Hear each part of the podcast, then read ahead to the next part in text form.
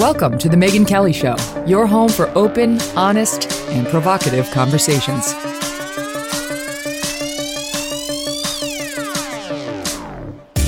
Hey everyone, I'm Megyn Kelly. Welcome to The Megyn Kelly Show. So much to cover on this Monday morning, including the New York City Mayor Eric Adams laughing in the face of parents upset over the remasking, mandatory masking, thanks to him, of their toddlers. Remember how we ended the show on Friday with the good news? Well, it turned bad later that day. We'll update you. Plus, President Biden apparently forgetting that he was Barack Obama's vice president. he, he, it was it was he, Joe Biden, not his wife, Jill Biden. and the backlash he's now facing from his own party over ending a Trump era immigration policy, with one top Democrat outright calling the decision frightening. The situation at our southern border is about to get seriously worse. Joining me now to discuss it all and much, much more, the co-hosts of the Ruthless podcast, Michael Duncan, Josh Holmes, and the man known to us as Comfortably Smug. Good to see you guys. Good to see you, hey, Megyn. Good to be back. All right, Smug, I'm going to be looking like you in about four days. So I'm wearing my glasses. So I'm going to have LASIK on Thursday. oh, and nice. Let me know how that goes. Get, I've been thinking about it. Yeah, I will let you. I'll let the world know. But they say you have not just bloodshot, but potentially blood, like bloody eyes oh. after oh. it. So I decided I was just going to pull a smug and put those glasses on and I'd be good. Yeah, everything I've read is like you have to keep your eyes completely covered for like 24 hours. Like any light could damage your eyes. It, I mean, it sounds intense, but oh. you, you, might look like Joe Biden that first primary debate where he burst the blood vessel in the eye. Oh I will definitely be pulling a smug in that case. You will not be seeing my actual eyes, maybe ever. we'll see. update you further uh, as the week goes on. So can we? Let's kick it off with Eric Adams. I, I'm so mad about this. I'm just so irritated at so what happened on Friday was we had the guy on our show who filed a lawsuit saying you don't have the power to do this to the toddlers. It's the toddlers. They have the lowest risk from COVID. Um, and yet they're saying, oh, because they can't be vaccinated, um, they have to wear the masks. And so he filed a lawsuit. He won. A trial court judge in New York said, This is unconstitutional. You didn't have the powers to declare this. Yay, that's how we ended our Friday show. Then of, I was like, maybe Eric Adams is the reasonable man. Some told us he was, and he just won't appeal this. You know, maybe he's just looking to like appease that far left constituency. And he can say, sorry, you know, we lost in, in court. No, that wasn't it. They, they filed an appeal immediately and they got an appeals court ruling saying they have to wear the masks while, you know, the case plays out. And so the masks are back on. And, and just to set it up for you, Eric Adams went to yet another celebrity event this past weekend, and parents were mad and showed up there to protest. I mean, you know what it takes to make somebody actually go out and protest? You're like they're irritated. You got it, like especially New Yorkers, who they're constantly irritated they don't protest. Um, they showed up outside of it was like a theater he was going to uh, for some show. I think it might have been the uh, the Jessica Parker. Jessica, Sarah Jessica Parker, uh, Matthew Broderick show. Anyway, he's walking in and this is how he handles the parents. It's hard to hear for the for our listening audience, but basically, this other guy's got his arm around Eric Adams, and uh, the parents are yelling, and the other guy's like, "Oh, uh, tod- oh, Adams go toddlers in masks. How you doing, man?" And the friend's like, "Hey, good to see you." Adams says, "Welcome to politics." The friend's like, "Yeah, welcome to politics." Ha ha ha! Why you have angry parents? Take a listen and a look if you're watching on YouTube. Right, man. Good to see you. Welcome to love this. I saw your team do out this morning. Great job. Yeah, welcome to politics. Ha ha ha! So funny, so Ugh. funny to have the two-year-olds in the masks forever. Your thoughts? Oh, well, I mean, imagine going to the mat on that, right? I mean, look, we know that that progressives across this country are having a very difficult time grappling with the fact that they actually have to move on from COVID, right? It's it's fulfilled their wildest fantasies in terms of government intervention in the lives of the American people. But but eh, that, I mean, look, I I can't I can't even fathom how you make the decision that oh no no no we got to go absolutely to the end of the yeah, earth yeah. to make sure that this kindergartner is forever scarred with a mask. Well, Holmes, you and I talked about this a few days ago, and that you know because we live in Washington D.C. and you see similar sorts of things people still masking out on the streets and Yeah, stuff in yeah. public, you know, out outside.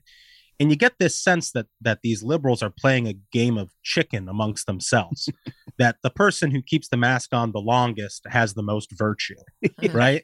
and so I think in these liberal enclaves like DC or New York, that's what we're seeing transpire right now. But it's particularly sadistic when you're talking about toddlers. Yeah. Well, Right? of course. I mean, there's not a speck of research that indicates that that would be good for anyone. There's tons of research, and in fact, a ton of clinical data that suggests that you may have longer term problems with toddlers not being able to re- recognize like facial recognition, Right. expressions. Emotional development. Yeah, anybody, mm-hmm. any way to like, you know, we could be raising an entire generation that stares at each other Right. right? I mean, it is it's just sickening, and I I I, I can't for the life of me understand how anyone, particularly someone who tries to think of themselves as a reasonable human being, would draw the line here. Yeah, Mhm. I, I, I mean, I think this is a huge issue for a number of reasons. Holmes brought up, uh, you know, the most salient one, which is the science has shown that uh, children are the least at risk group.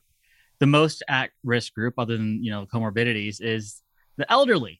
And you know, not too long ago, you had Joe Biden in a room full of a bunch of elderly people at the State of the Union discussing about how, oh, it's good to be here without masks. Um, so the decision making here isn't in, you know, in any way connected to the science. Um, I think a lot of it might have to do with the fact that, well, uh, you know, toddlers can't vote. So a lot of these Dems Mhm. just take it for granted on on the face of that, which makes it all the more important that their voice is heard by their parents. And I think we saw that in Virginia, and I think we're going to see it again No, it's uh, happening in this everywhere, election. I think it's more important than ever for parents because, uh, uh, again, like Holmes said, the damage that's being done to children. You saw a statistic that came out last week where it was what, like 15% of teenagers contemplated suicide during Oh, lockdowns. Yep. This is Yeah. having a very significant impact on on the youngest people. The, the one who, who who count on the adults in the room being the adults in the room and making decisions that help their future and are looking out for them and that you know you've got a mayor who will show up to parties and thinks that you know parents being concerned about their children's health is just politics Right. you Yeah. know they really that's feel right. like they're they that they're untouchable they don't care what parents have to say we've already seen you know uh th- this federal government you've got merrick garland who will go after parents considering they are te- like call Domestic terrorists. domestic terrorists Right. Mhm.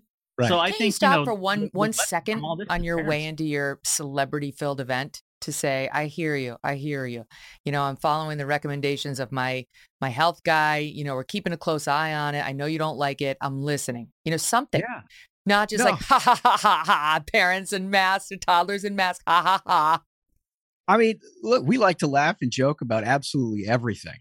It's really hard to laugh and joke about this topic. I mean, this is one of the saddest topics that of, of a many, many sad topics that COVID has brought us. But what has happened to the youngest amongst us is really a tragedy in every Mhm. possible way, right? But it's also, you know, it's also indicative of this larger catch 22 of one of many catch 22s that Democrats have in their party right now is that they know they've been killed by their pol- COVID politics, right? They know that it's hurting the Democratic Party all over the country. You saw what happened in Virginia. It's we're watching it happen, play out in gen- generic ballots and that, and all that. And the Biden administration has basically pretended ever since Ukraine started, basically, that COVID no longer exists, right? And they'd like for all of their followers to continue that sort of facade. Mm. And it, what's happening is it's running up against an activist element that, that treats us as a, a religion, basically. That I mean, they're they're bought it full full lock, stock, and barrel. It's a good you question. need a triple mask. You know, Because if if COVID is so problematic that we still have to keep these muzzles on two year olds who are literally at virtually zero risk from COVID, then why are we taking away Title 42 at the border? Why Ah, are we right. now opening the border to all immigrants who want to quote seek asylum? Sure, okay, here in the United States. Because we, we're only doing that because COVID's no longer an emergency. So how do you square the two? How is it toddlers shut up and keep your faces covered, but migrants come on in, welcome back? again, it goes back to uh, the voting issue where when you had a Democrat primary and every single candidate on stage raised their hand and said, I would let any migrant who makes it into America have health care and all the benefits that come with citizenship. New York City is testing out letting uh, illegal immigrants vote. Hey, we can either have All part of the plan. but you know, these toddlers aren't going to be voting for us. Right. So They're, they're, they're that's asking, all they're concerned with is power, not not what is in the best interest of the people or the kids or what what's most helpful for this country. They just want to hold on to power. when the and the Democrats are not only getting rid of Title 42 at the border, they want to ask for more money in the budget to fight COVID. Yeah, right. Right. How do you square that circle? I mean, you got DHS i- i- anticipating like 18,000 border crossings a day. And that's that's now with Title 42 in effect. they need those. They that is- need that money, Michael, to pay for the N95s that they're going to mandate I on those toddlers. Very important point. We need miniature N95s for all of the children. Gonna, I mean, gonna have to shore that come out. to the when you come to the conclusion, uh, if your goal as a president and as sort of the larger democratic establishment governance across this country was to do everything wrong, like if you if you were like, I'm going to take the next two two years and I'm going to try to make every bad decision I could possibly make just to see what would happen, what would you change? what would you change? I mean, the border stuff. Are you kidding me? Now it's Title 42. How about the remain in Mexico policy? We pull that day one. It's like, oh, holy shit! I guess the caravan was real. right. I'm right? I'm I'm going to go out on a limb here and say even even uh, like Jill Biden's attempt to undo the Melania Rose Garden, I'm against it. That's bad too. Even her Christmas decorations, I think Melania's were better. I'm not going to lie. I don't think they have no any taste. I don't. I just question. don't. Sorry. I mean, you can say what you want about Melania Trump. That she doesn't have good taste is not one of those things. Um, let's talk about for, Title 42 and what's happening because a lot of people don't even know what that is a reference to. But um, it was a CDC directive during the Trump administration at the southern border saying, we're not really interested in your asylum claims during a pandemic. Sorry, but take your troubles walking. Bring them someplace else. Ask another country. We're dealing with a pandemic and we can't handle your problems too. And it was left in place when Biden took over for very good reason. And now the CDC, and, and it's funny because the White House is like, we got nothing to do with it. It's not us. It's the CDC. It's the CDC That's directive. amazing. We we have no power over the CDC. Why? What would make you think that we control Rochelle Walensky? It's crazy talk. Um, We only nominated her. they're lifting it, right? And by the way, it's like, oh well, you know, I mean, obviously, so you, the White House doesn't control Rochelle Walensky, but the teachers' unions do. Okay, I don't understand the, the power balance there. So, um, couple of the numbers that you were just citing to put some meat on them. Uh, this CDC directive has caused migrants to be expelled 1.7 million times since March of 2020. The White House admitted on Wednesday of last week that they are expecting, quote, an influx of migrants, of illegal migrants, again, quote, seeking asylum, of course. Um, they defer to the CDC. We defer. We defer to the CDC on this decision. And DHS last Tuesday said we're getting about 7,100 migrants per day, as you point out. Um, Jeh Johnson, who was Obama's DHS secretary, National Review, Review was reporting this, said anything over 1,000 a day, quote, overwhelms the system. Anything over 4,000 a day is officially, quote, a crisis. We're already getting 7,100 a day, officially in crisis. This is before we lift Title 42. And on top of that, they, Axios reports that we, we believe that there's 170,000 migrants now just sitting there in Mexico, waiting to immediately rush the border once this thing is lifted um, soon, in a couple of weeks. Oh, And also, I think it's important to remember that even before they're trying to get rid of this, uh, the crisis at the border is is happening. It's it's continuing. It's an emergency. I was having uh, dinner with a buddy last week, and he was telling me that uh, something that a lot of folks probably haven't noticed is that flights out of South Texas airfare has gotten very expensive. And the reason for that is if you're just trying to get a plane ticket, you're now competing with the United States government because they're buying commercial flights Dave, to fly really? migrants around the country. So on his flight, it was about 75% migrants who have been who are being flown across to various locations across the country. They're all given the same uniform. Uh, you know, they basically give your like welcome to America starter pack. They're like, you know, we think you're gonna show up uh to this assigned, you know, hearing a year from now, which Yeah, most the- likely they're not Yeah. going to. They'd rather just Here's your here's your Democrat sample ballot Yeah, for the next election, Yeah. and Yeah. maybe you'll show up at the hearing or not. I don't yeah, know. well, it's an honor system. Right? It's So on honor top of system. inflation, I mean, it really shows where their priorities are. Yeah. Well, Yeah, the good no. news. Uh, look, the good news is Kamala's on it. On, Yeah. on top, Right. right? Oh because God. nobody has clear, cl- more clearly articulated our vision uh, at the border. Yeah. Right. than- Well, than that's Kamala true. Harris. That's true. I mean, really, truly, what she says is probably a good articulation of our vision. Whatever. If you can figure it out, this, I guess that's all the words. Just a lot of words that mean nothing. It's, she, she is one big air sandwich. Oh man, it's incredible. I hear she's Everything trying she to hire a new speechwriter. But the good news is with her speeches, you can you can write the words forward or backwards, and they're all the same. That's right. it all means and the then you just thing. do like a copy paste and then you say it again Well, and then you've hit your word count. just for fun. I mean, since you raised it, here she was um, asked. Let me see what the context was. I wrote it down so I, I didn't forget. It's it's I tough to know from just listening to her. Um, let's see. Let's see. She's oh yeah. She was asked if Vladimir Putin should be removed, and basically the answer was, "I've been to Poland." Stand by. Listen. He said that Vladimir Putin um, should no longer be the leader of Russia. Do you agree? Listen, I think that you you framed the point quite accurately and well, which is America's policy has been and will continue to be focused on the real issue at hand, which is one, the needs of the Ukrainian people, which is why our policy from the beginning has been about ensuring that there are going to be real costs exacted against Russia in the form of severe sanctions, which we know are having a real impact and an immediate impact, not to mention the, the longer term impact, um, which is about saying there's going to be consequences. And I think the president has been a, an extraordinary leader. To your point, Joy, I've been to Poland. I was in Romania. I've been to Europe, I think, probably at least three times in the last four months. Uh, I was in Munich. I was in France before that, speaking with heads of state about this issue, among many other issues, but most God. recently about this issue. And they all love what we're doing. Is basically what she said. Wait, I can't think. What did she say? she was asked about Vladimir Putin, and she's given us her travel itinerary. Dude, she she managed to get stumped by a softball question by Joy Reid. I mean, I mean, it's time to hang up the cleats.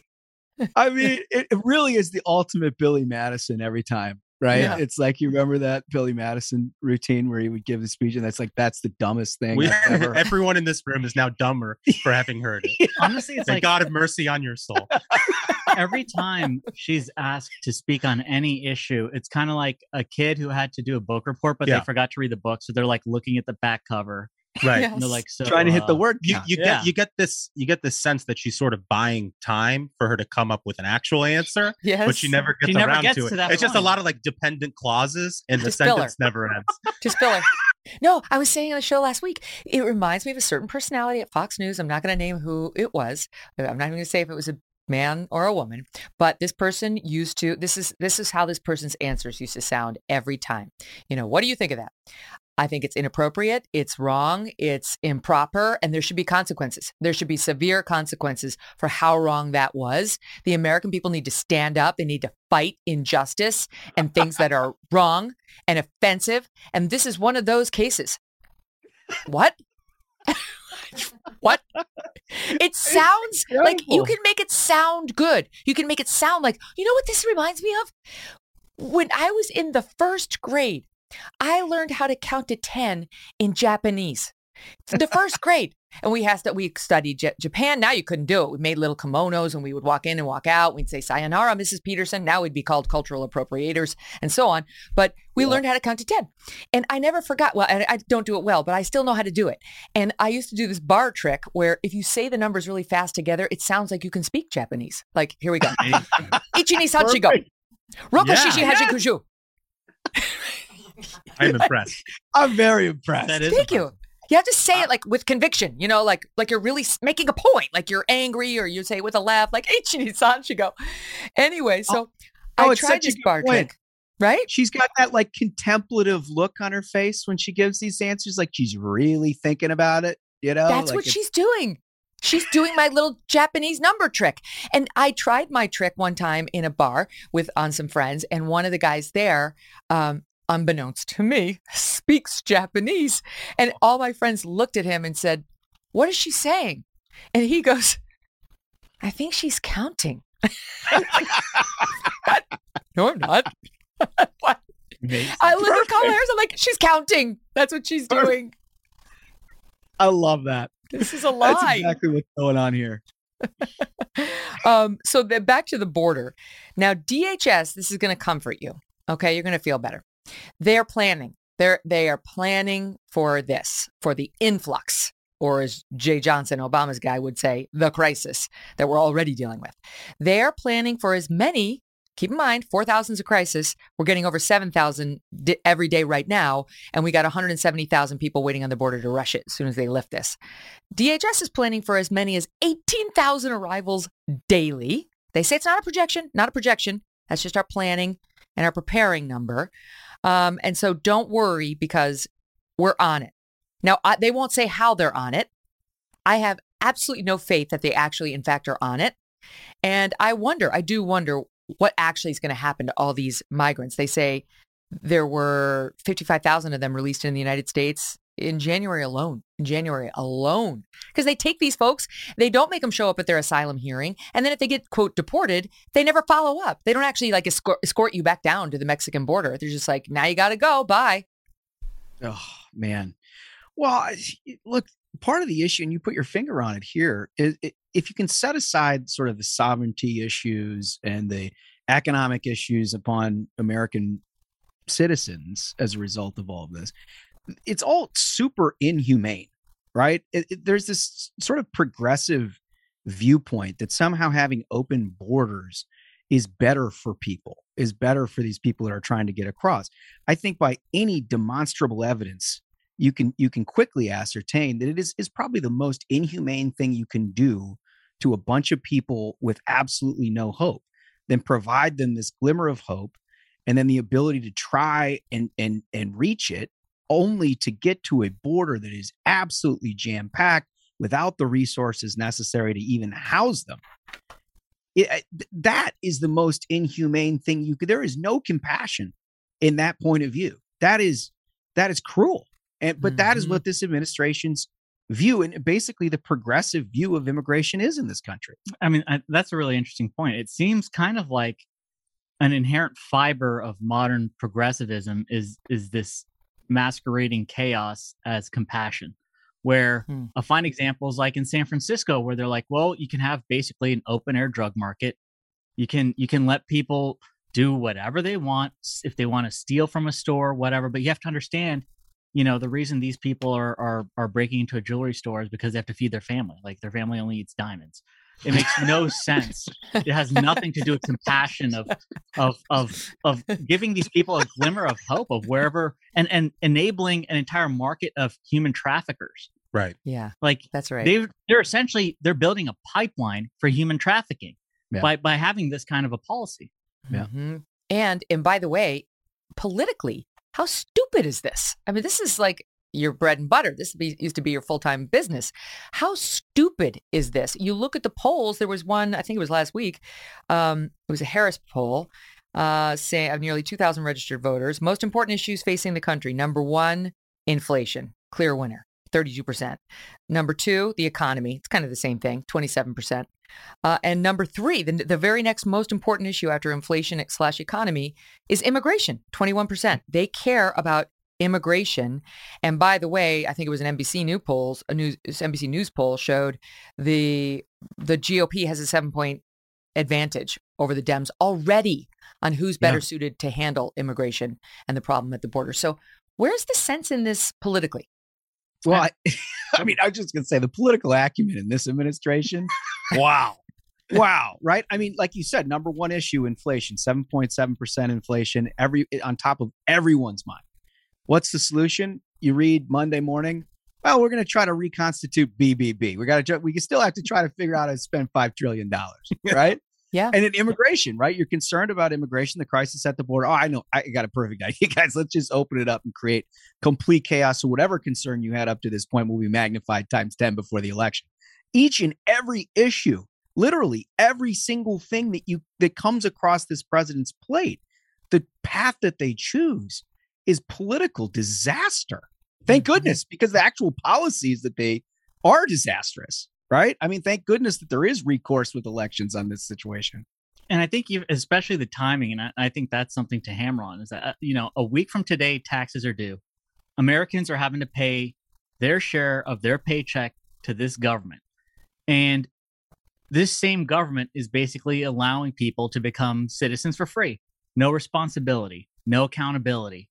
Mm. You know, if you're lucky enough to to to be able to at this point, it's become lucky to be able to make it by. I think it was something like what 40% of Americans are saying that inflation's outpacing their ability to afford their living expenses. Yeah. Well, yeah, it's, it's like everything, like you were saying earlier, Holmes, everything that they do, their solution to these crises that they create is to double down and make the crisis worse. Yeah. For example, like, you know, with the inf- inflation and gas prices, you know, they're saying in California, like, oh, we'll just give everyone gas cards. and it's like, how do you think inflation works? Mhm. you know, like, let's not drill more in the United States. No, we'll give everyone gas cards with the taxpayer money that's also their money, and then the gas will be cheaper for them because it'll be free. Excellent. Everything's free. Well, that's what AOC was saying. I mean, not that anybody cares what she has to say in response to anything, but that was her push in response to these polling numbers and inflation and so on. She was like, you know, if we could just like stick to the agenda, get BBB passed, push this stuff through, and get rid of college debt for all, you know, college Oh. students. You know, she's back. She's a one-trick pony. Everything should be free. We should go back to our socialist roots, and then the Democrats won't be facing a bloodbath in November, and all these numbers will turn around. Free college for everyone. Didn't you guys have somebody pay for your college? I mean, it's just such a stunning. I mean, I know you you're super hot on this one, Smug. Oh, I mean, especially because I remember going to state school, which was inside my budget. I remember being a bouncer at a college dive bar.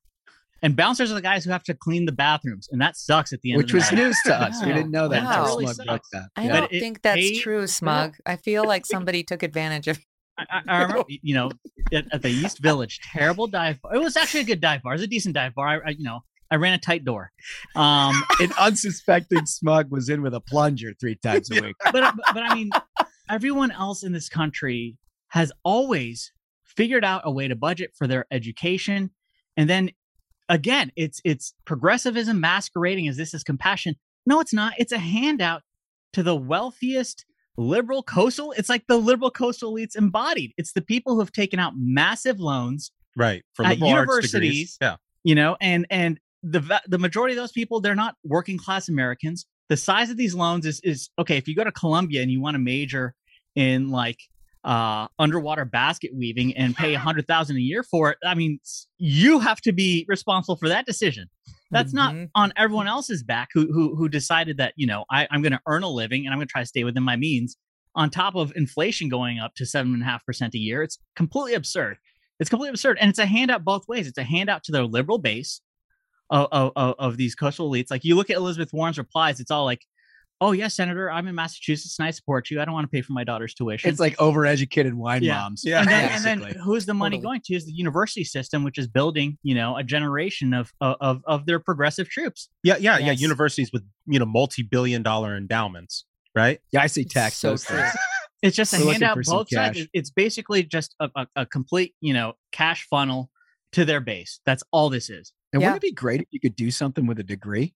I mean, it would really be, Imagine. it would be really excellent Imagine. if some of these schools sat around and thought about, I don't know, maybe like something to do with the semiconductor in- industry Right. or Right. like Artificial intelligence. you know something that that has applicability in today's No. world. Oh, like terms of women's studies is going to get anyone anywhere.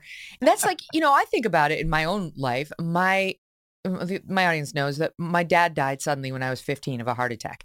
And my mom already had two kids in college at that point. My brother and sister are older than I am. They're in college. She's trying to, you know, she he was only 45. We were not in we weren't rich to begin with. So it's not like he had some big fat life insurance policy. He had the, like the bare minimum you have when you're in your 40s and you're yeah, a professor, which is what he was. Um, anyway, what did she do? She used the entirety of that that payment to to pay for the rest, what she could, of my brothers and sisters' college and my college education. And all three of us had to take out loans on top of it, of course. So, like, do I think now that you know I would have been better off if the federal government had stepped in? Look, it would have been nice, but that's that I don't think the neighbor should have to pay for my college education. And my mom made a sacrifice. She could have been living off of that money. Suddenly she didn't have a, you know, two income home, but she used it to help her children. Like that's what parents do. They scrimp and they save and they do what's necessary to pay for things like education. And we took out loans too. And then we paid those loans back. That why should these snot-nosed kids today i'm sorry the ones who really need it they can get loans right? But like like you point out a lot of these people are going to be these sort of college columbia elite graduates who are going to spend their years in journalism trying to shame half of america for doing absolutely nothing wrong. Why should i be paying for their college education? I don't want to.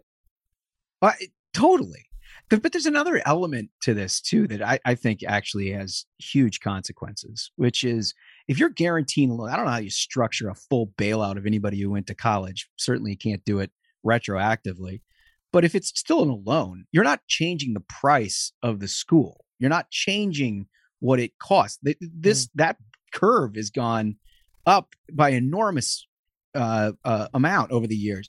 And if you think about the American taxpayer guaranteeing those loans and, and actually being on the hook for all of those loans, what happens when you have the first significant economic downturn that, that we've had since 08 and all of those recent college graduates can't find jobs? Mm-hmm. They can't pay anything on those loans, right? And all of a sudden, mm-hmm. you can mm-hmm. see a way where it makes like a, a subprime housing market look like a, like a, a modern drop on a, a you know 10 points on a stock market right because because that huge mcmansion you can't afford when you get the ninja loan is the is the equivalent of the underwater basket weaving degree that you can get because it's going to be financed by the federal government. You've not changed the incentives at all. No, no. And, and I, I, mean, I think it's a really interesting situation to to go a little further on this. I was reading these reports on who, um, in finance, when when when a lot of bankers are reaching out to manage retirement portfolios and, and just brokerage accounts um, for folks, they're now being told you know, start going through the phone book, look for folks who own an HVAC business, look for folks who own a plumbing business because these people are actually making money. They've got a skill and a trade. Yeah. Mm-hmm. They, yeah. They're, they're doing great right now because yeah, they have something that society actually has a use and it doesn't for, go away and it's highly in demand yeah. highly in demand. well demand. listen and you know it's a, you know, it's a really good job if you can get it it doesn't pay that well but it's pretty good uh, vice president and you may recall that when barack obama was president. He had a vice president. His name was Joe Biden. He's now president. And talking about his term in during the Obama administration, he now appears to believe that he his wife had that job, not We're going to play that for you right after the break, and then we'll talk about the media gaslighting America on the alleged missing phone logs in the Trump White House on January 6th. Yet another media lie. Uh, with the host of Ruthless, which you must be downloading and watching and listening to as a podcast immediately if you're not already. That's next. Don't go away. Pure Talk is once again investing in their customers without charging an extra penny because Pure Talk is now providing international roaming to over 50 countries. That's right, as you plan your summer travel, make sure your wireless provider has you covered at home and abroad. Pure Talk already puts you on America's most dependable 5G network, but now they're giving you coverage in over 50 countries as well. Unlimited talk, text, and plenty of 5G data for just 20 bucks a month. That's less than the half of what Verizon, AT&T, or T-Mobile will charge you. If you bring your phone, Pure Talk's eSIM technology will make switching so simple. Or you can get great savings on the latest iPhones and Androids. Consider making the switch to Pure Talk. Just go to puretalk.com slash Kelly to start saving today. And when you do, you will save an additional 50% off your first month. Again, visit puretalk.com slash Kelly to start saving on wireless at home and abroad.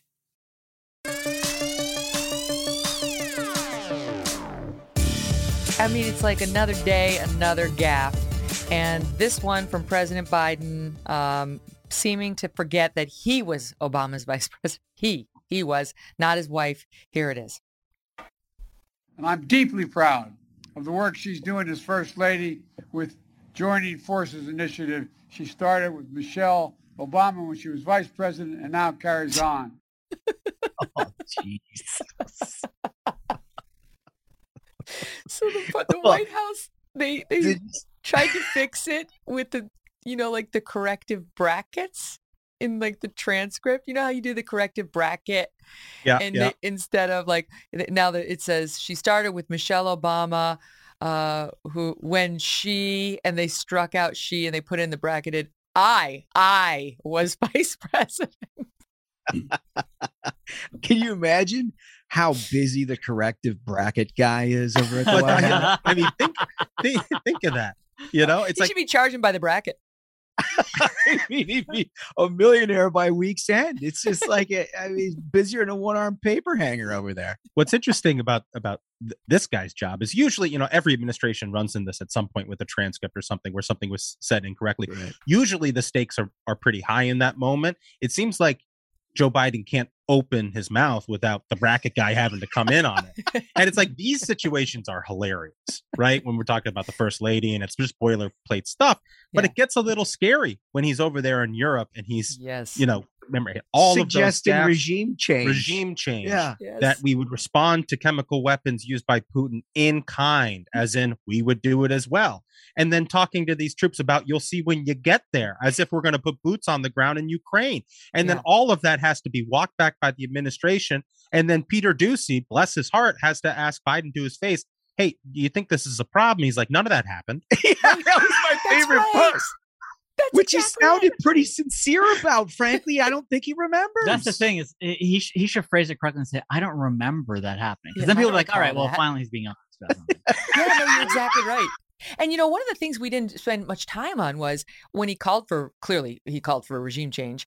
Like and it was then they said it was a gaff, it was a gaff, and then he was like, No, I stand by it. It was just my personal opinion. I was speaking from my my personal opinion. Not not it was like Dude, you're the president. There's no line there. Like you don't get to draw There's that line no anymore. Um, Oh, but is- we didn't spend any because, like, to me, I actually think he believes it. I think he he's one of those people who thinks if we could just get rid of Vladimir Putin, this whole mess would go away. As if I really think he and other Democrats believe that like Jed Bart Bartlet is going to be the next Oh, yeah. president of Russia. you know, they're going to get some like liberal hero to take over. Like, Yeah. do you know anything about Russia? And it's like it's history. You're probably not going to like the next guy that much much better. Well, you, I mean, look, you know, by listening to our show, we think that everything in Democratic politics is viewed through the prism of the West Wing.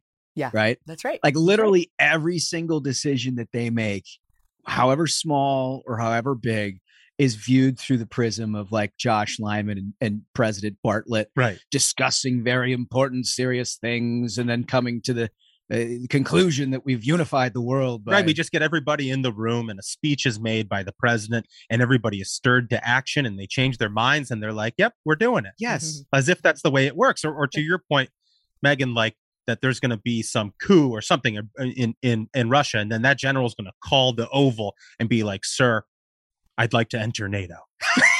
you know, it's like that's not the way politics works in the real world. not.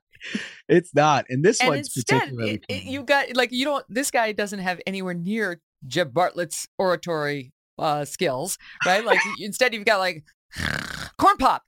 That's what that's what our comedian on Friday was doing. That's perfect.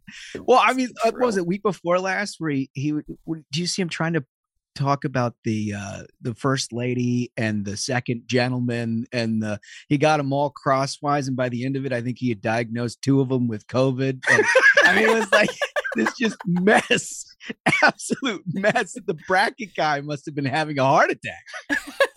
Poor bracket. The bracket guy really. Oh, we do. We have a shot of Dunnigan doing Biden. Oh, we need to see that. Oh, so Kyle Dunnigan was on our show. He's a comedian. He's amazing. He's got his own YouTube and he's spectacular. He tried out for SNL and he he totally choked. He couldn't do it live. Like he was not good live, so they did not cast him. But he he's great in an interview setting and he does stand up. He just couldn't do it in front of Lorne Michaels. But here he is. He does this weird face swap thing where he makes his face look like the person. Here's a little bit bit of his Joe Biden watch. Uh, Vladimir uh, Pukin is uh, not not not not Pukin. The, the guy, the guy without the shirt, man. He's a, he's a bad dude. He's a liar, man. He's, uh, not to be trusted. So I, I don't believe a, word that guy says. He's, he's like he's like corn pop. Some guys in, in in the world, man. You just you just can't. yeah, can't trust him, man. Hey, Hey, did you did you did you shit my pants or did I? Mr. President, what what happened when you you seemed to call for regime change earlier this week, something that is not U.S. policy and actually could place other world leaders, including men like yourself, in danger? Why'd you do that? Huh? What? What? What did I do? You said it. You said it, pal. I I didn't say nothing about that. So that is so accurate. It's so good. If anything, I might give him a little bit too much credit. I mean, he's love forming that. those sentences a bit more than the, the real deal. I think that's the only tell. You said it. You said it. Wait, can we go before we be, before we move on to our next topic? I've got to show you his impression of Trump. He he he called up trans Trump. It's Trump as if he were trans and running for Oh, office. You must see this. Watch. Just it's trans Trump. It's a new uh Oh, that's new trans. campaign. Okay, trans Trump. It's trans. So stunning, so terrific. Trans Trump. No. You got look, look. You got to vote for me. You got no choice. You got to do it. You got to do it. Look, like Lia Thomas, the greatest swimmer of all time, I will be leaving all those fat losers in my wake. Trans Trump. It's amazing. Incredible. The hands are really good. You know, he- Yeah. he, does the really good demonstrable. He's you know, got he- it all. All the hand movements. I and he love did he did something that not everybody who imitates Trump remembers to do. The Yeah, the, Yes. the breathing in through through the teeth. Yeah. That's good. I, I hadn't noticed anybody calling attention to that before. Okay, I've got to get to the media gaslighting on the missing phone logs from January 6th. Dun, dun, dun. Washington Post, Bob Costa, Bob Woodward write a piece. They're not giving us all the documents that the White House owes us. There's a several hour gap um, in Trump's phone logs, which they're, you know, withholding from us and what's in the phone logs. Well, of course, it turns out to be a complete BS story. I'm trying to find the the way they described it because they they did it. Oh, seven hours and 37 minutes. There's a gap. They said it's it's uh 457 minutes from 11:17 a.m. to 6:54 p.m. Uh, the committee now has no record of his phone conversations as his supporters descended on the Capitol, and you've got every you know favorite in the liberal cabal on Twitter tweeting out, you know, Dan Rather, a gap in phone logs. I can't remember. Was anything happening on that day that Donald Trump might have been talking with people about? Um, you got HuffPost Politics, a gap in official records raises the possibility that Donald Trump was using burner phones. Susan Glasser uh, puts Nixon's 18 minute gap to shame. Lots of references to Watergate, except it turns out it was all wrong because the the follow up reporting, credit to CNN, they reported this, reflects um, this was totally consistent with Trump's typical phone habits. If you look at every single day of his presidency, he um, apparently he played placed calls through the switchboard, which is all the January 6th committee got, only when he was in residence, but rarely when he was in the Oval Office.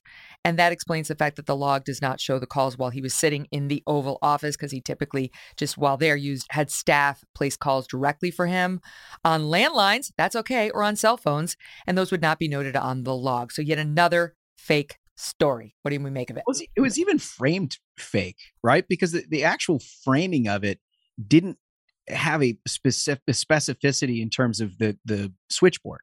It basically Right. just said all calls. Like they were supposed to have access to all calls. Well, that of course is not the case, and we learned from subsequent reporting by CNN.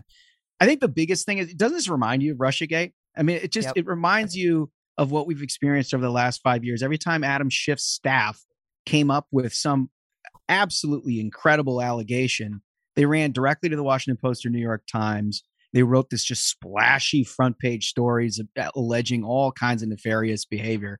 And then you find out like a month later, it's complete bullshit. Right.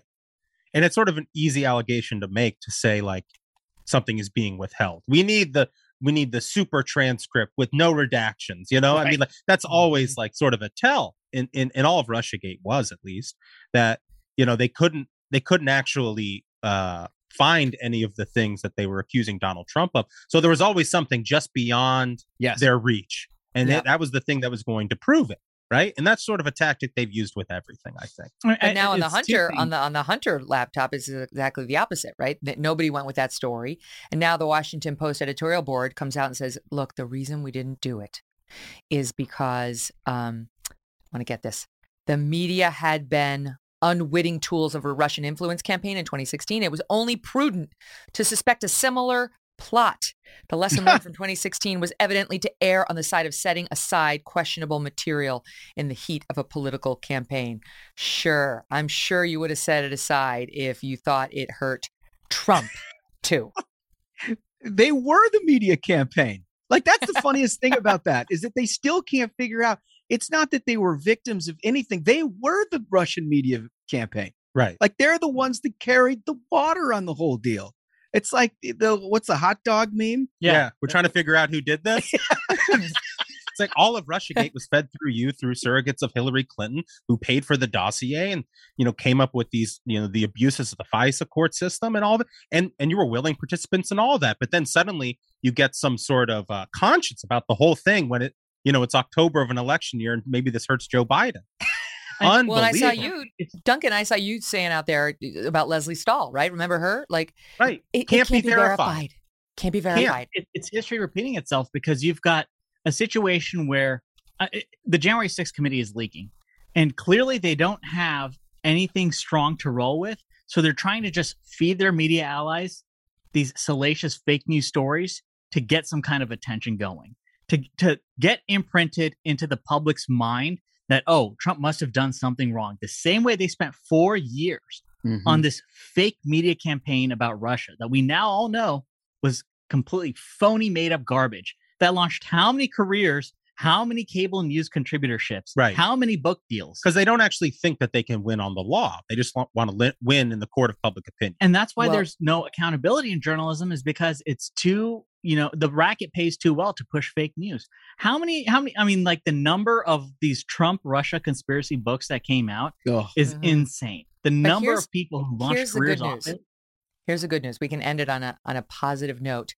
unlike six seven years ago the American public has caught on. They know the media is biased. And so the media's power, like these stupid leaks, they, they do nothing now because the, the, the entities to whom they leak have lost all credibility. No one cares anymore. Like who gives a damn that Washington Post has finally caught up to the um, to the New York Post reporting? It's too late. You've already lost your credibility. The liberals don't care anyway. By the way, so WAPO thinks it's like sustaining its credibility, but like we're on record with the truth. Liberals don't care, and uh, they don't care about the Fauci reporting either. And um, now we're at a point where they've been defanged. The media's been defanged because of their own behavior. All right, gotta leave it at that. Guys, love, love, love the Ruthless Podcast. If you are smart, you will go subscribe right now and don't miss a single episode. Thanks for being here. We'll be right back. Pure Talk is once again investing in their customers without charging an extra penny because Pure Talk is now providing international roaming to over 50 countries. That's right, as you plan your summer travel, make sure your wireless provider has you covered at home and abroad. Pure Talk already puts you on America's most dependable 5G network, but now they're giving you coverage in over 50 countries as well. Unlimited talk, text, and plenty of 5G data for just 20 bucks a month. That's less than the half of what Verizon, AT&T, or T-Mobile will charge you. If you bring your phone Pure Talk's eSIM technology will make switching so simple. Or you can get great savings on the latest iPhones and Androids. Consider making the switch to Pure Talk. Just go to puretalk.com slash Kelly to start saving today. And when you do, you will save an additional 50% off your first month. Again, visit puretalk.com slash Kelly to start saving on wireless at home and abroad. My, my financial disclosures are public knowledge and have been so, you are getting amazingly wrong information. So, uh, lie by Anthony Fauci because they're not. And up next, we will have a guest, Adam Andrzejewski, who has been working night and day to get information on Fauci's salary and how much he's made during the pandemic and other information. Why is uh, our federal government fighting him? That's next. Pure Talk is once again investing in their customers without charging an extra penny because Pure Talk is now providing international roaming to over 50 countries. That's right, as you plan your summer travel, make sure your wireless provider has you covered at home and abroad. Pure Talk already puts you on America's most dependable 5G network, but now they're giving you coverage in over 50 countries as well. Unlimited talk, text, and plenty of 5G data for just 20 bucks a month. That's less than the half of what Verizon, AT&T, or T-Mobile will charge you. If you bring your phone, PureTalk's eSIM technology will make switching so simple. Or you can get great savings on the latest iPhones and Androids. Consider making the switch to PureTalk. Just go to puretalk.com slash Kelly to start saving today. And when you do, you will save an additional 50% off your first month. Again, visit puretalk.com slash Kelly to start saving on wireless at home and abroad. Our next guest is Adam Andrzejewski, founder and CEO of the national transparency organization OpenTheBooks.com. Up until recently, Adam was also a Forbes contributor who reported on, among other things, Dr. Fauci and his finances, including on the fact that Fauci is the highest paid federal employee, a fact we know thanks to Adam. That is, until the backlash came and Adam was no longer associated with Forbes because of the Fauci reporting. Adam, great to have you here. Thanks for being here. Megyn, thank you for having me on. Great to be on the program. So you've been working, it's not just Fauci, you've been working for years to try to hold our public officials to account and to expose more information about the money that we as taxpayers spend and where exactly it's going when it comes to our federal workers. Absolutely, Megyn. So back in 2011, I founded the watchdog organization openthebooks.com. Here's our mission it's to capture and post online every dime, taxed and spent, at every level of government across the entire country. We simply summarize our mission as every dime online in real time. And last year, to that end, we filed 47,000 Freedom of Information Act requests. It was the most in American history. And we successfully captured $12 trillion worth of federal, state, and local spending and we post it all for free on our website at openthebooks.com. Yeah. So you're not picking on Fauci. You're a guy who wants to know where every tax dollar is going and whether we're putting it to good use, or at least you give us the information so the taxpayers can make that decision. So along comes Dr. Fauci, and he testifies in, in what became a viral exchange before the Senate. And there is a senator, a Republican from Kansas named Roger Marshall, Senator Roger Marshall, who starts questioning Fauci about his money, his investments, and so on. And he's trying to get at exactly how much money Fauci's been making as a, as this long-term, almost 50-year bureaucrat. And Fauci, instead of just disclosing it, because he works for us, gets very defensive and winds up calling the senator a name that was caught on an open mic. Here's that exchange in part. My, my financial disclosures are public knowledge and have been so, you are getting amazingly wrong information. So uh, uh, I, I cannot find them. Our office cannot find them. Where would they be if they're public knowledge?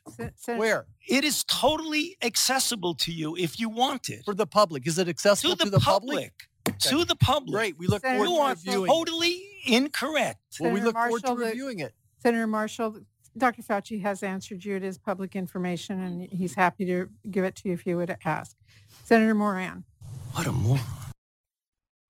What a, what a moron, Fauci says about the senator. And it turns out that neither, um, you know, the woman at the end, neither, nor Dr. Fauci were correct. It's not you. You you tell us it's not public. It's not just there ready, ready for the rest of us to grab and see. And one of your questions is, why not? Exactly. Well, you can't be America's top doctor if you're misleading the American people in a Senate hearing when you're under oath.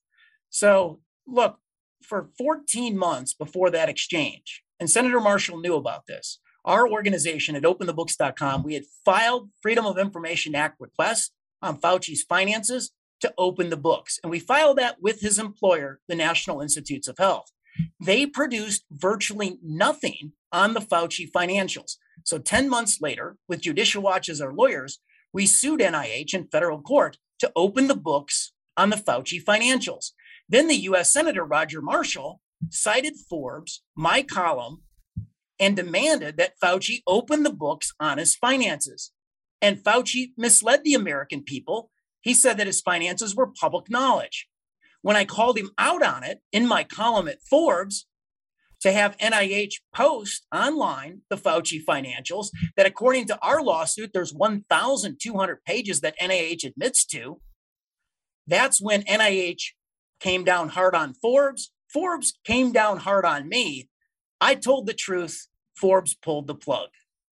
It's crazy. Next thing you know, you're out of a job. And it's when you look at the editor's note to you, it's very clear they were most unhappy that they were getting blowback from the NIH and with your column. Though, and you know me, I I was like, did he screw it up? Let's get to the bottom of it. Maybe Forbes had a right to get rid of him. This is a nothing what what they're picking on you for and the minor sort of thing that they're coming at it's a nothing in any other newsroom. Like you changed one word in response to the NIH report we can get to what that was about but it was a, it was a nothing burger. They used this as an excuse clearly because it seems they didn't like you focusing on Fauci. So here's what we've come to realize Megyn. Fauci is unreviewable by his employer the National Institutes of Health. He's untouchable and he's protected by the United States federal government. So, you know, we unearthed the memo. It was back in 2004 that is evidence of all of this.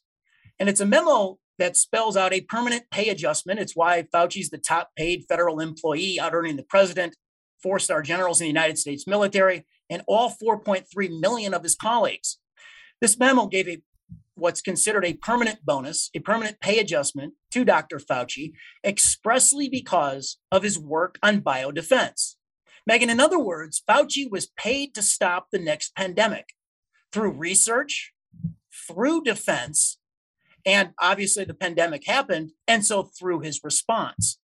And so all of this need, need, needs to be debated as to whether Fauci actually failed on all three points. Mm-hmm. Right. We're entitled to know. It's I mean, it's like, it's like somebody who works for me and my team saying, "Oh, you forgot what you pay me." Well, I'm not telling you. But guess what? I I'm entitled to that information. I'm Fauci's boss. So are you. So are all of our listeners. So we get to know what we're paying him.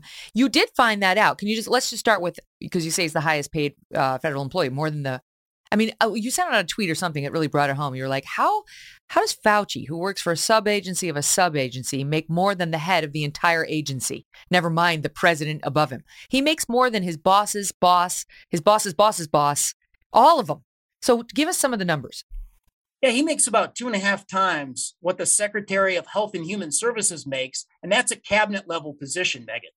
Okay, so here's what the record shows. Here are the facts on the Fauci household compensation.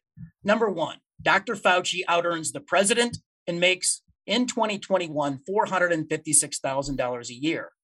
Number two, Mrs. Fauci, Christine Grady, many people don't know she's actually the chief bioethicist at Fauci's employer, the National Institutes of Health. And Mrs. Gray and Christine Grady out earns the vice president of the United States at $236,000 per year. Here's the third thing we found. We estimated that when Dr. Fauci retires, he'll retire on the largest golden parachute retirement pension ever in US federal government history. In his first year, he'll retire on $355,000 a year.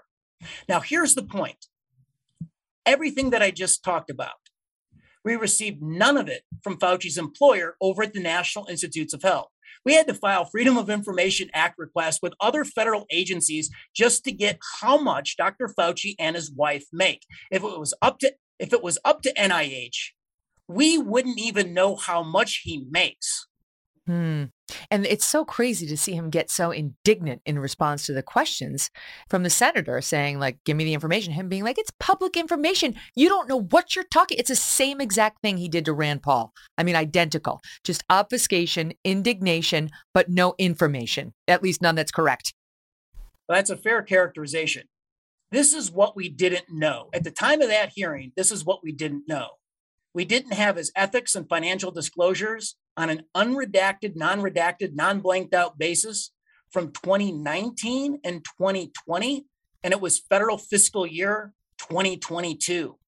We didn't know his stock and bond trades during the pandemic or, or currently. We didn't have a copy of his job description, just a basic public document. We didn't have copies of his contract with all amendments, additions, and modifications. We don't know if he has a hush agreement, Megyn. So he's done all this media, and we don't know what he can't talk about if he's got a Hmm. non disclosure agreement. We didn't know if he was getting royalties. Now, only a small portion of this we know to this day. Most of it is still hidden over at the National Institutes of Health because we requested this. We're suing on this. They admit they're holding 1,200 pages subject to our request. They haven't produced it. And so, right here, I so appreciate your platform. We want to issue the transparency clarion call to the National Institutes of Health. Dr. Fauci says that his financial information is public knowledge. It's not. You're holding it, you're being sued for it. So, release it to the American people. Come clean with the American people. How can an NIH withhold it? I mean, you're quite literally in the business of forcing these bureaucrats to f- fork over information like this. So, how do their protestations match up against other pushback you've received in going after other federal bureaucrats? Megyn, you're a lawyer. You know the cost of litigation, you know the time. So, here's what's going on at the National Institutes of Health. They are using expensive litigation funded by taxpayers to keep taxpayers in the dark. They're using this litigation and slow walking Freedom of Information Act requests, forcing us to sue on an expensive basis funded by taxpayers to keep taxpayers ignorant.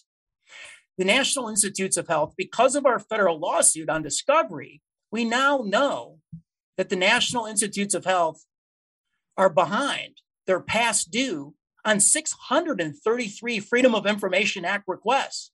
They're being sued in addition to the two lawsuits we have against them 33 other times.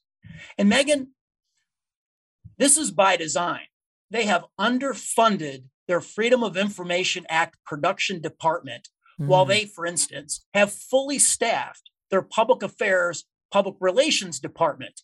According, according to our data at openthebooks.com, the National Institutes of Health employs 86 PR officers for a total annual taxpayer cost north of $15 million a year. Oh so they have Lord. plenty of time to pressure mainstream news organizations like Forbes. Yet, on the other hand, they're past due on an incredible, a stunning amount of Freedom of Information Act requests 633 during a pandemic, no less. The NIH has 86 press flacks. Yes. That's unbelievable. That's incredible. So, yeah, but you say it's by design. That's an important point. It's not like they really want to comply with your demands if only they had the staff. I mean, this is basically Fauci. He runs the public health industry in America. He does he has no interest in complying with any of these things on a speedy basis. Otherwise, they would have staffed that department adequately. Well, think about the war on transparency over at the National Institutes of Health. Megyn, every year they spend $30 billion that they dole out on grant making. And that buys you a lot of friends. That buys you a lot of favors. They dole out 56,000 grants over at the National Institutes of Health. And they want to do this without accountability. They're basically telling taxpayers, you and I, Megyn, pay up, shut up, but we run it the way we want to.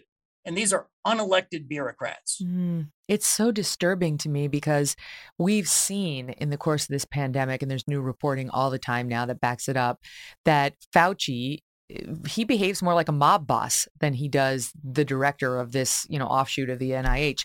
He threatens. We've seen it in the papers that we've gotten via the Intercept and other news organizations. Um, when the Great Barrington doctors came out and said, what we need is focused protection. We need to focus on the most vulnerable, not massive lockdowns and so on. There was a concerted plan to ruin them. I mean, to, to dismiss them as fringy. And there was follow up to make sure that was being done with Fauci and Collins and so on.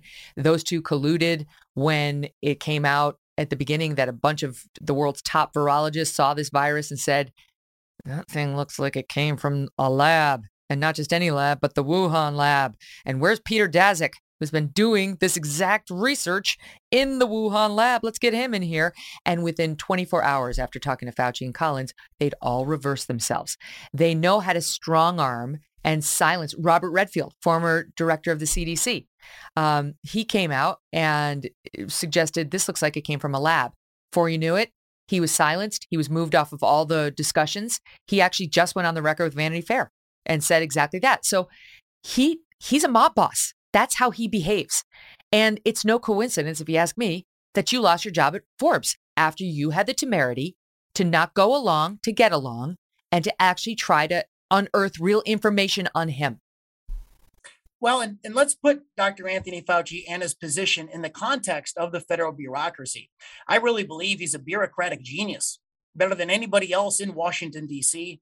He knows how to manipulate the system. Think about this, Megyn. You've got Health and Human Services, and then the sub agency, the National Institutes of Health.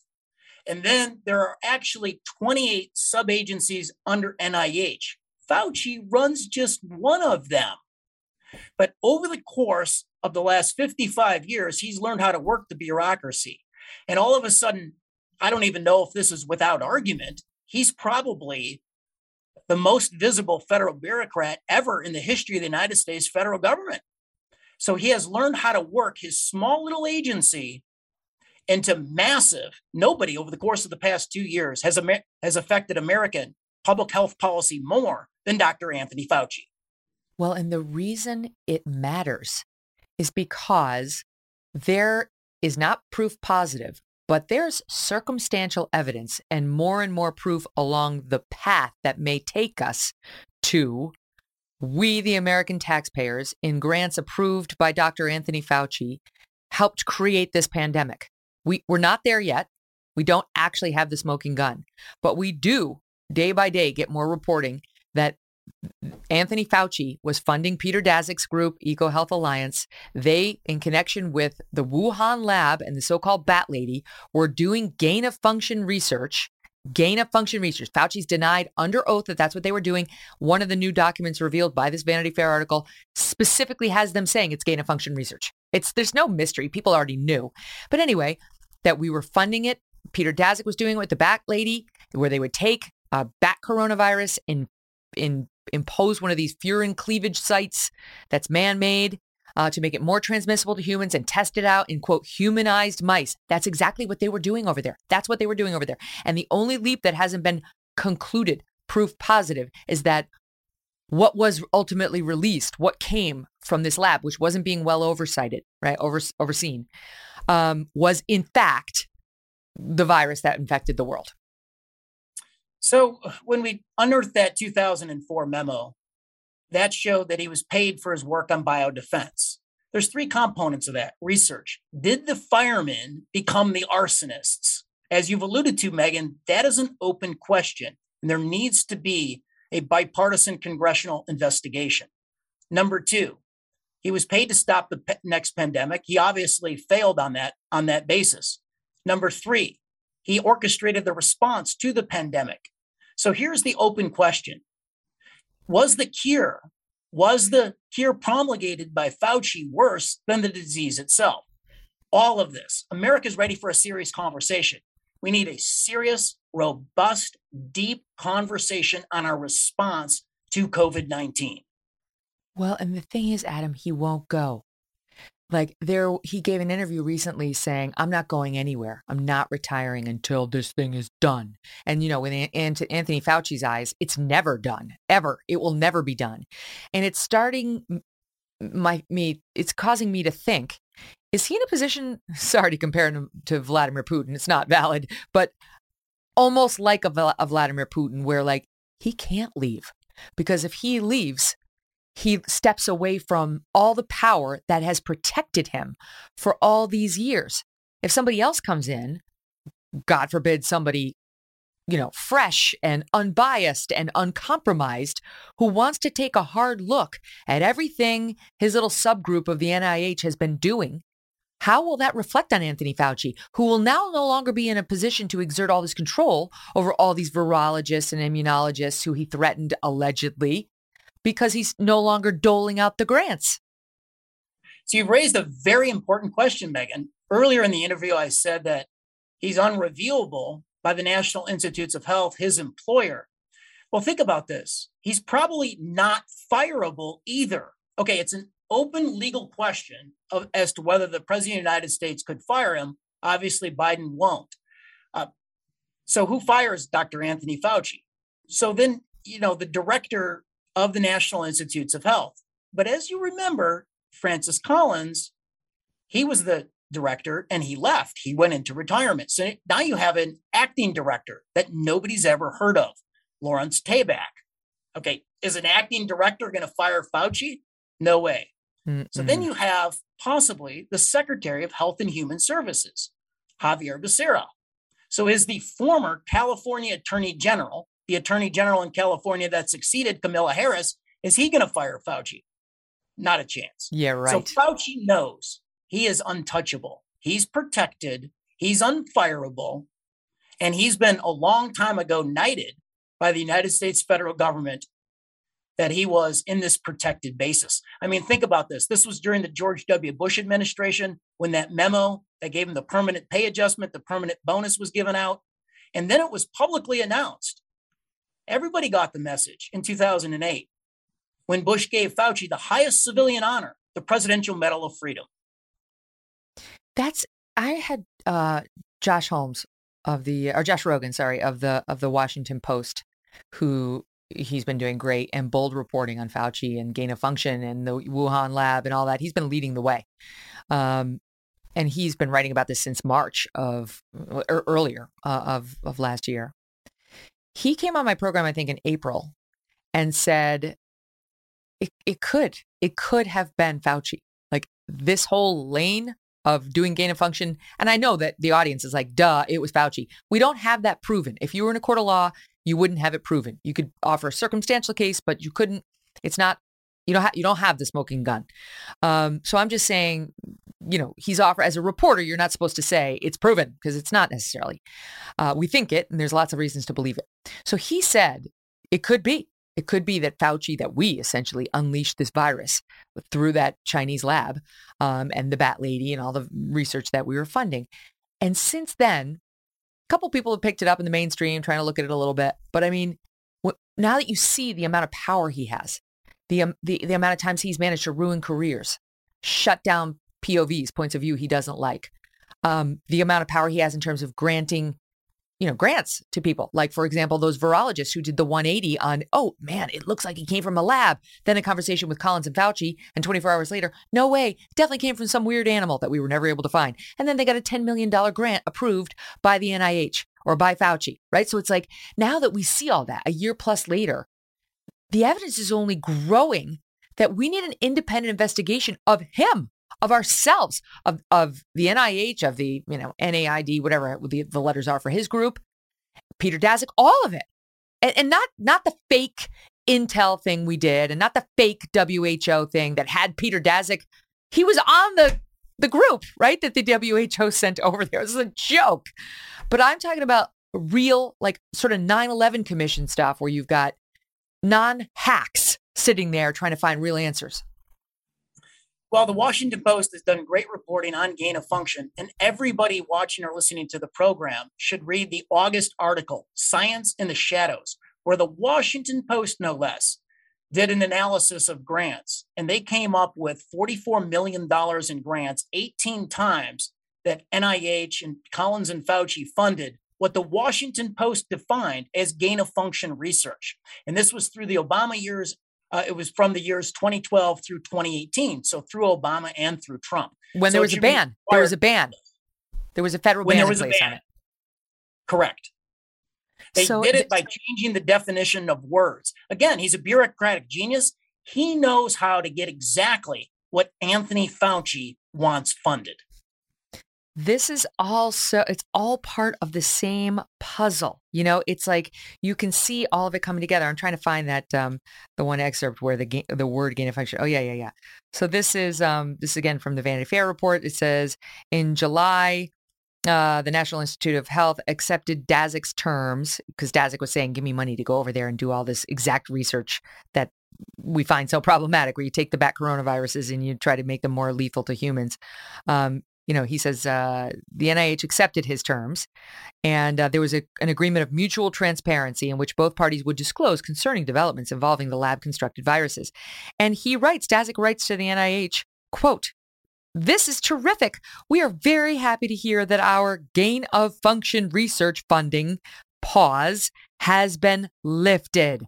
And off he went to the races. I mean, it just it gives you some context for the Rand Paul, Dr. Fauci exchanges. No, no, we weren't doing gain of function. No, it's a lie. You don't know what you're talking about. And then look at him against, you know, the, the senator we were just talking about. No, you don't know what you're talking about. You're a moron. You know, all of my information. He has an, uh, an uncanny ability to look right at a U.S. senator while under oath with cameras on him. And I, it's my opinion, lie. That's a lie. He's telling lies. Those aren't mistakes. They're not turns of phrases. In my legal opinion, you can tell he's lying. Well, and then they have the power to get their critics uh, deplatformed and canceled. So NIH put a lot of pressure on Forbes uh, on it. And here's how sensitive the Fauci financial information was to Fauci and NIH that I published in my column at Forbes. Here, here are just some of the findings. He's got a net worth that rivals $11 million between his federal salary for him and his wife. If you add the cost of benefits, they both clean off north of $900,000 at taxpayer expense every single year.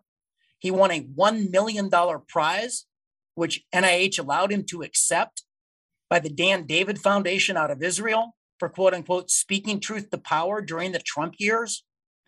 Uh, so these are just, you know, that is such sensitive information. We know it's sensitive because on a Sunday morning, two bureau chiefs over at the National Institutes of Health, two directors of the agency, and two of their top PR people took time out from defending the nation during a pandemic to write a note to Forbes, an institution that's been around for 100 years, basically saying, back off mm-hmm. subliminally delivering the message we don't like Andrzejewski's work and we want you to do something about it. Forbes got the message. They folded quickly and my column was terminated. Megyn, it's the last column I ever wrote at Forbes. It's unbelievable. Now, wait, I, two things. One, a question about his finances, and then two, um, I want we're, we're going to do a second block because I want to talk about the, the firing and Forbes and what it did.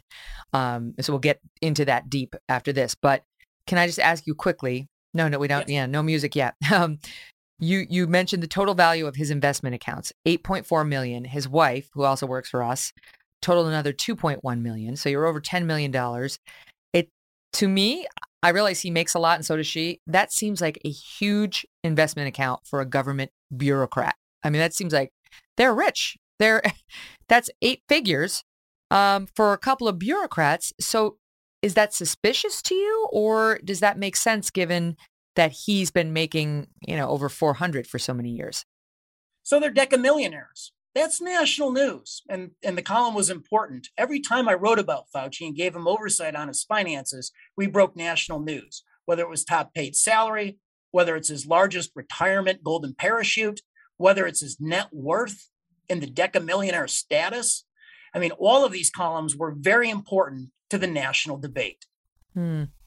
I don't know. It's a big number, and uh, it would be worth. I mean, it's good reporting, and it would be worth probing just a little bit further and find out how it got to be quite so big. Maybe he's just a brilliant investor. Um, we we will probably never know since you're having trouble even getting them to produce the full documents. Never mind the ones you get with all the redactions. Okay, I wanna I wanna talk about that, but I also really want to get into Forbes' fig leaf of a claim against you, and we'll be naming some names right after this. Pure Talk is once again investing in their customers without charging an extra penny because Pure Talk is now providing international roaming to over 50 countries. That's right, as you plan your summer travel, make sure your wireless provider has you covered at home and abroad. Pure Talk already puts you on America's most dependable 5G network, but now they're giving you coverage in over 50 countries as well. Unlimited talk, text, and plenty of 5G data for just 20 bucks a month. That's less than the half of what Verizon, AT&T, or T-Mobile will charge you. If you bring your phone, Pure Talk's eSIM technology will make switching so simple. Or you can get great savings on the latest iPhones and Androids. Consider making the switch to Pure Talk. Just go to puretalk.com slash Kelly to start saving today. And when you do, you will save an additional 50% off your first month. Again, visit puretalk.com slash Kelly to start saving on wireless at home and abroad. So, Adam, January 5th, you publish an article on Forbes. And by the way, just before that point, you'd published so many articles. You've been with them for eight years. Any problems prior to that? Was that was all good? Had you did you have like a history of being corrected, or how how was it before you published that article? Well, I think you have to be fairly humble when you're a journalist. I always subscribe to what the progressive Supreme Court Justice Louis Brandeis, who just happens to be the fa- uh, father of tr- modern day transparency as well. He's the guy that coined the phrase "sunlight is the best of disinfectants." And Brandeis said about journalism, "There's no good writing, only good rewriting," and that's that's a philosophy I subscribe to. So I, you know, I went back and searched my emails from my primary editor in 2021 and only there's only a handful of emails the entire year. We published 54 pieces in 2021.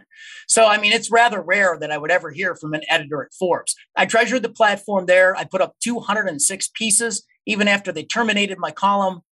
Uh, they recognize the value of those columns. They've left my author archive live. I appreciate that. Although I'm disappointed in the in Forbes itself for folding so quickly after being pressured by a government bureau. Yeah. All right. So let's talk about what happened. So you published the article. It shares Fauci's household earnings of 1.7 million in 2012 uh, between he and his wife, and then you get an email from Caroline Howard, executive editor at Forbes, someone you had not interact- interacted with in your career. So this is weird. This comes out of left field, and she writes uh, to you, and so let me pull it up um, saying in part, okay, I believe someone who's been redacted spoke to you about the tone of your posts straying into advocacy, not to mention the reporting errors pointed out today. Uh, it's your third article on Fauci in three weeks.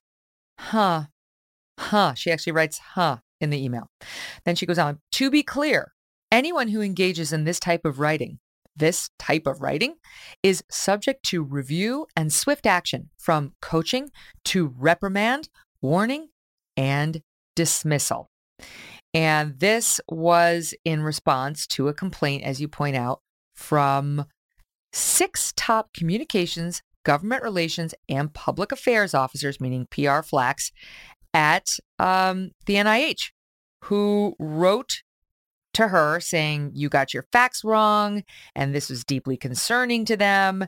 And there was some, I don't know, some guy named Randall Lane, uh, who purports to be the chief content officer and editor over at Forbes, who was apparently the responsible for the for the decision to bar you from writing about Fauci um, at that point from that point forward. So let's go back over your alleged mistakes so the audience can decide whether what you did was uh, was worth the death penalty here.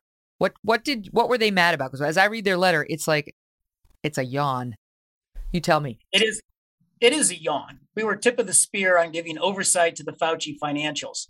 I did have a typo. There was a number in in the body of the piece when it initially published, when it had less than 350 views, that an editor caught. The number was right in the title and wrong in the body of the piece. It was quickly corrected. They had some other uh, phrasing and language uh, edits that they wanted made. I'm light to lift. I quickly made them. The piece today is the definitive repository of the 2020 Fauci financials. That's the last year available, Megyn, and it has over 130,000 views today. So these things were corrected quickly, and the piece was robust and substantial. So let me just read, you explain to me whether this is correct or not, because you reported in the original piece that Fauci collected 8,100 bucks to attend three galas. Then they wrote in saying only one of those galas honored Fauci uh, as an award recipient, and he reported the gifts of free attendance um, with the market value of the tickets face value. He, quote, never collected any money for these events. Is that true then? He did not collect 8,100 to attend any of these galleys, galas? Right. He didn't collect any cash. He collected, quote unquote, the market value of $8,100 for the tickets. I so I, I, I took their edit. It's no problem. I changed collected to reported. It's a difference without a distinction, Megyn. It, it didn't mean any anything to the veracity of the piece. Mm-hmm. Here's what NIH didn't correct they didn't correct his salary, the benefits, the investment gains, the royalties, the $1 million prize of speaking truth to power. All of, all of our substantial findings in the piece, uh, they didn't say anything about, which essentially validates them. If we'd Yeah. made a mistake on anything else, they would have certainly pointed it out. So these were just ticky tack. Uh, it was a ticky tack, quote unquote, corrections email. But the purpose of it was to put me on the bad list with Forbes. And that Yeah, for them because and, ju- and just to, mission accomplished. to underscore that, so the second complaint, I mean, you'll tell me, but like, unless there's another email from them complaining, is there? Like, this is it. This is the complaint email. This is yes. Yeah. Okay. So there was that one. They don't want you to say he collected 8100 that he reported an $8,100 value to him in attending the galas. Okay, you did it. The second point they raise, because they make it sound like you, your string of corrections, you completely blew that article. It's like when I went back, I'm like, what did he do? Oh my God. And I'm like, this is it. The second one is Fauci's reports also disclose his approved editorial board position with McGraw Hill. With regard to the Forbes reporting about travel perks, the editorial board members at McGraw Hill meet in person when organized by the publisher, and they're reimbursed for their travel expenses that they pay for themselves out of pocket to begin with. Dr. Fauci, as a board member, receives the same travel reimbursement as other non federal board members. That's it. So, what's that about? Did you say that he was getting some sort of a big perk from McGraw Hill that he shouldn't have gotten? Well, it is a perk because he does have to, by law, disclose it on his ethics and, and, and financial disclosure forms, which I reported on. Now, I had reached out to the National Institutes of Health for a request for comment on this point. They did not respond before the article was published. They responded after the article was published on a Sunday morning. Okay, that's fair enough. We updated the we updated the piece with their additional context. I didn't quibble about it. Again, we're just light to lift. We want to be fair. We want to, you know, they responded eventually to the request for comment. We updated the piece. So that's it. That's, That's it. it. And then you get the, the sort of tisk tisk uh, email from Caroline Howard, your tone, third so article just on to be- Fauci, just to be Fauci in three weeks. Huh? Yeah, go ahead. Just to be clear, so the Caroline uh, Caroline Howard email from Forbes came first. Forbes was already upset. I was writing about Fauci three times in three weeks. That we were making national news, being cited in the well in, in the uh, in the Senate hearing when Marshall questioned Fauci and cited Forbes, which was my column. I obviously by the tone of that email, they did not like that citation. They did not like giving oversight on Fauci's financials. That's before Fauci and his comrades complained? Yes. Oh my gosh. Wow. Okay. So then they complained, you make the changes, and then you've got Randall Love, chief content officer and editor at Forbes, who basically cans you. He he bar- bars you from writing about Fauci and mandates pre-approval for all future topics, or was that like an interim step before the end of the relationship? So we got the Caroline uh, Howard email from Forbes that's quibbling about three columns on Fauci in three weeks. Huh. Then we have the pressure from NIH, the two bureau chiefs, the two directors, the two PR officers, a ah. message cleared at the highest levels of NIH. And then within 24 hours of that email, I receive a phone call from my regular editor with two rules that had never been instituted on me. Number one, I was barred from writing about Anthony Fauci any longer. Number two, I had to pre clear every single topic with them before I published again. Now, I tried to do that. They went silent for 10 days and then terminated the column. Wow. Wow. Here's the update to this, Megyn. Well, that, let me just put one other point on it because then, as I understand it, they went on and on about like their journalistic standards and about how Forbes um, they have high editorial standards and that they don't allow. Uh, I'm trying to find it here. Basically, opinion or bias. Let me find it. Uh, let's see. Oh, I'll find it. But basically, they they sort of t- tried to take the high road saying like this just doesn't meet our high editorial standards we don't allow bias we don't allow opinions we don't allow sort of you know scale tipping at forbes i'm like okay. I mean, I love Steve Forbes. I believe that's true about him. As for these other people I've never heard of, I doubt it. I highly doubt it. And and it's actually reflected, if I'm not mistaken, the one guy, Randall Lane, the one who was who was um, telling you no more Fauci. No, you can't write about him anymore. This guy um, wound up offering an op-ed in Forbes calling or it called as follows a truth reckoning. Why we're holding those who lied for trump accountable. And he goes on talking about how as american democracy rebounds this is january 7th 2021 um, so about a year later after this january 6th thing uh, we need to return to a standard wait no it was yeah, it was right after. As American democracy rebounds, we need to return to a standard truth when it comes to how the government communicates with the governed. The easiest way to do that from where I sit is to create repercussions for those who don't follow civic norms. Let it be known to the business world. Hire any of Trump's fellow fabulists, and Forbes will assume that everything your company or firms talk about is a lie. Well, that doesn't exactly sound, that sounds a little opinionated and slightly biased against Trump and his supporters. Well, absolutely. And here's a corollary to that. Just about 45 days ago, Forbes announced that they were giving a Lifetime Achievement Award to Hillary Clinton. of course. So. of course they did. Shay, she's done a lot. Stop it right now, Adam. she she hasn't been recognized enough uh, by the media. They they need one more award just to make them feel like they're not misogynistic pricks. Oh, sorry. so, so just to give some, just to give some context to all of this, so in in the year uh, 2020, I published 36 investigations at Forbes, and Megyn, 26 of those investigations, the editors at Forbes specifically designated as editors' picks for special promotion on the website. So two out of every three pieces they chose as an editor's pick designation.